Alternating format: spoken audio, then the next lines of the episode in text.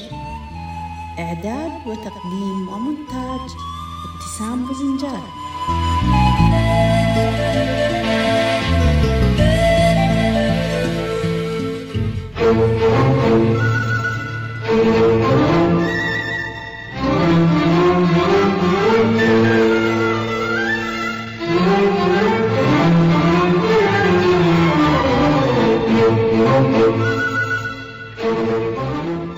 سيداتي آنساتي سادتي، أهلا وسهلا ومرحبا بكم في حلقة جديدة من برنامجكم أنا بخير.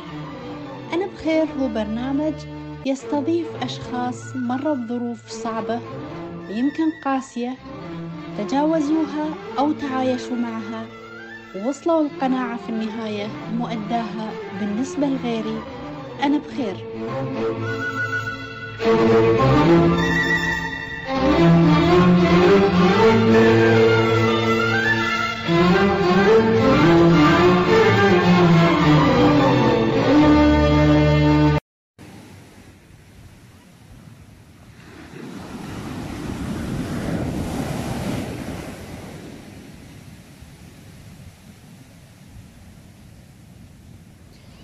مستمعين الكرام، حياكم الله في الحلقة الأخيرة من الموسم الأول من برنامجكم أنا بخير.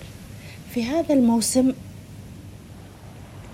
استضفنا العديد من الأشخاص، سواء من ذوي الإعاقة الحركية أو البصرية أو أولياء أمور لأشخاص من ذوي الإعاقة، وكل هالأشخاص كان هدفهم رسالة واحدة، أن إحنا مهما كانت مشاكلنا وظروفنا صعبة المفروض ما تأثر على حياتنا وما تلغي طموحاتنا وما تخلينا نستسلم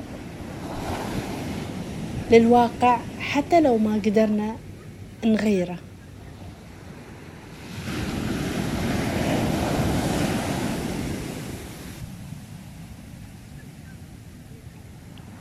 ورسالتي أنا اللي أحب أضيفها لكل الرسائل اللي كانت في حلقاتنا الأحد عشر، إنه مو بلازم تكون حياتنا سهلة ومريحة عشان ننجز، بالعكس كل ما كانت حياتنا مليئة بالتحديات بتكون مليئة بالإنجازات. فاللي أتمناه من كل الأشخاص اللي سمعوا الحلقات السابقة أن تكون رسائلنا فعلا وصلتهم، وأن يقدرون بدورهم هم من خلال البرنامج أنهم ينقلون هالرسائل لأشخاص آخرين يمكن يكونون محتاجين أنهم يسمعونها.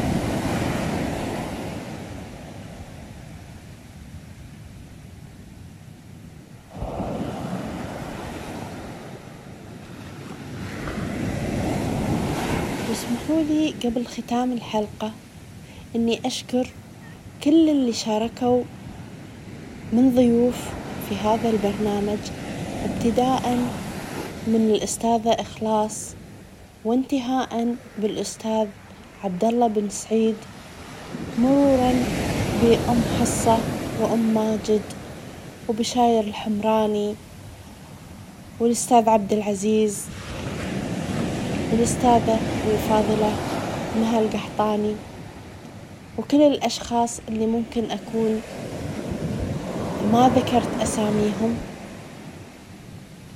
وأحب أشكر أيضا كل الأشخاص اللي دعموني بشكل أو بآخر، سواء في بداية الموسم في المونتاج أو دعموني نفسياً ومعنوياً، مثل الأستاذ محمد فوزي والأستاذ عادل الزمر والأستاذ فراج الشمري، وكل الأشخاص كل الأشخاص اللي ساعدوني حتى لو بكلمة أن البرنامج لازم يستمر.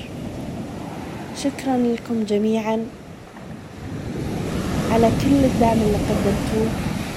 والبرنامج في الآخر برنامج كل شخص ساهم فيه حتى لو بكلمة.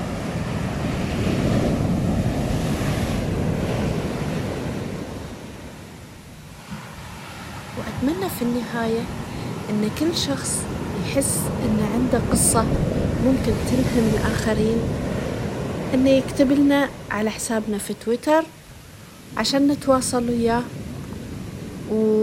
ونستضيفه في برنامج أنا بخير.